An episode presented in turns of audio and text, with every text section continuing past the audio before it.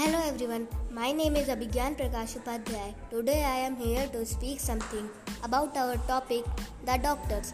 So let's start. You all know that doctor has a very important place in our society. A doctor is a person who uses medicines to treat illness and injuries to improve a patient's health. As in current scenario, we can see that COVID, also known as coronavirus, is spreaded everywhere. Lot of people from our society are getting ill severely, and doctors are busy in their treatment and medication day and night. So, from all these lines, we can understand the value of doctors.